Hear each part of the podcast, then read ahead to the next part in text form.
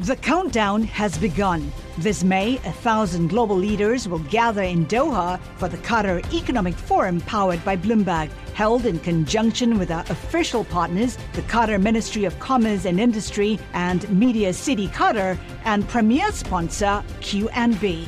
Join heads of state, influential ministers, and leading CEOs to make new connections and gain unique insights. Learn more at QatarEconomicForum.com. Bloomberg 1130 taking stock continues.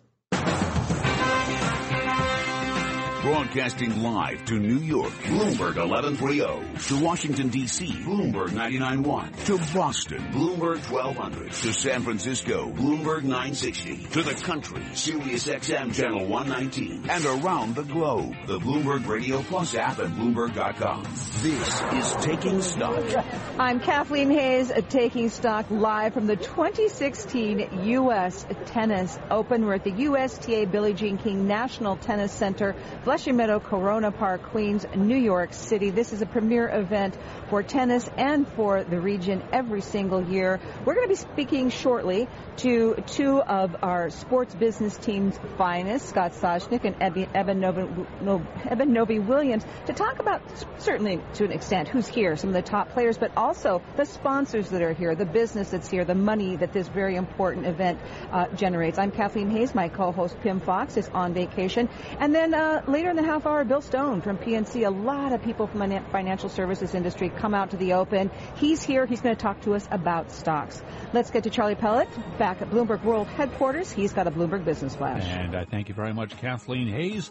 People with knowledge of the matter say TPG is among potential bidders for Intel's computer security unit, McAfee. The people who asked not to be named say the private equity firm has held preliminary discussions with Intel about a deal that could value McAfee at as much as $3 billion. Shares of Intel, they're up now by two tenths of 1%. Stocks are falling amid tumbling crude prices and sluggish manufacturing data, spooking investors before key payroll data tomorrow morning that may provide an indication about the direction of interest rates. Oil now falling to the lowest in almost three weeks after U.S. government data today showed crude supplies at the highest seasonal level in more than 20 years. Stephen Schork is president of the Schork Group, and he sees the oil slide continuing. We're at a time of the year that uh, the peak season for crude oil demand is over. The peak season for gasoline demand is over. So with this Labor Day weekend, we now transition into the fall, and this is the maintenance season for refineries. So refinery demand for crude oil in the United States and in other key markets in the Northern Hemisphere will drop off significantly over the next two months. And right now we do have West Texas Intermediate crude at 43.20 a barrel, down 3.4%. Brent crude down 3.2%. And now let's look at some of the other stories making news. Charlie, thank you. From the Bloomberg Newsroom, I'm Mark Crumpton. Donald Trump says if he becomes president, he'll rebuild America's military and reform the Veterans Administration. Trump spoke this morning at the American Legion Conference in Cincinnati, Ohio. We will be united by our common culture, values, and principles, becoming one American nation. Hillary Clinton addressed the conference yesterday. Ahead of this weekend's G20 summit in China, President Obama is calling for a global effort to fight climate change. President speaking at the annual Lake Tahoe Summit in Nevada says places like this nurture and restore the soul, and we want to make sure that's there for our kids too. To keep these waters crystal clear, to keep the air as pure as the heavens, to keep alive Tahoe's spirit, President Obama later flew to Hawaii for another conference on conservation. The president told the audience he would push China to take further steps to protect the environment. Michael Barr, Bloomberg Radio. In South Carolina, a federal judge is holding a closed hearing on evidence in Dylann Roof's trial in the Charleston church shootings. He's accused of killing nine black parishioners in June of 2015. Yesterday, the judge ruled an open hearing could compromise Roof's ability to receive a fair trial. The Grammys could be making a comeback in the city. The Big Apple hasn't hosted the awards in more than a dozen years, but plans are reportedly in the works to bring them back. The Post reports the city wants to see the Grammys return for the show's 60th anniversary in 2018. Global News 24 hours a day, powered by more than 2,600 journalists and analysts in over 120 countries. I'm Mark Crumpton. This is Bloomberg. Charlie? And we thank you. And again, recapping a mixed picture for U.S. equities, S&P down three, a drop of two tenths of 1%. I'm Charlie Pellet. That's a Bloomberg Business Flash. You're listening to Taking Stock with Pimm Fox and Kathleen Hays on Bloomberg Radio. I'm Kathleen Hays. My co-host Pimm Fox is on vacation, so I solo have the pleasure of being live at the 2016 U.S. Tennis Open, Flushing Meadows, Corona Park, Queens. Uh, one of the premier Grand Slams of the year. In fact, anybody here probably tells you it is the premier Grand Slam tournament in tennis. Uh, very interesting afternoon. The rain had cleared up. Now it's pouring. All court play is closed except under center court. That retractable roof just finished for 2016 U.S. Open is being used again as Andy Murray, uh, the number two seed struggles to move ahead, and fortunately that was not stopped by rain, and it has not stopped taking stock with my producer Sam Lenga and my field producer Charlie Vollmer. We go on, joined by two more of Bloomberg's finest, and that will be Scott Soshnick and Eben Novy-Williams from our Bloomberg Business of Sports team. Gentlemen, welcome. Hello. Hey, how are you? Well, you know, we're going to talk about business and returns. You sure could say this retractable roof maybe is already paying for itself this year. It's the star of the show. They made it the star of the show before the tournament. They wanted everybody to know we've caught up to some of the others. We've got our roof. Although I was there on test day when the roof opened and then Billie Jean King hit the button once and it didn't close. She hit the button twice and it didn't close. So I don't want to say that they were rooting for rain, but the chance to show it off and have the broadcasters say, "What? Well, give us seven minutes and we'll be playing again."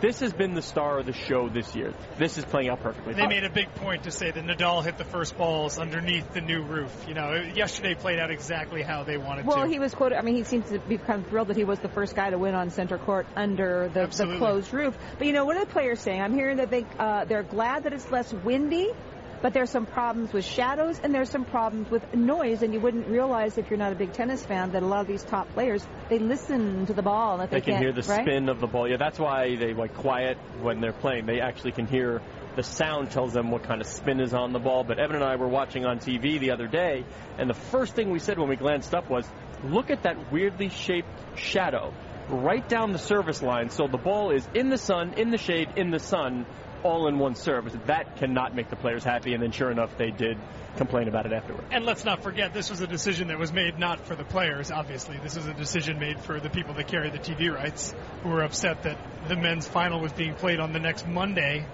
every year, seemingly, because rain was keeping forcing play to be pushed forward.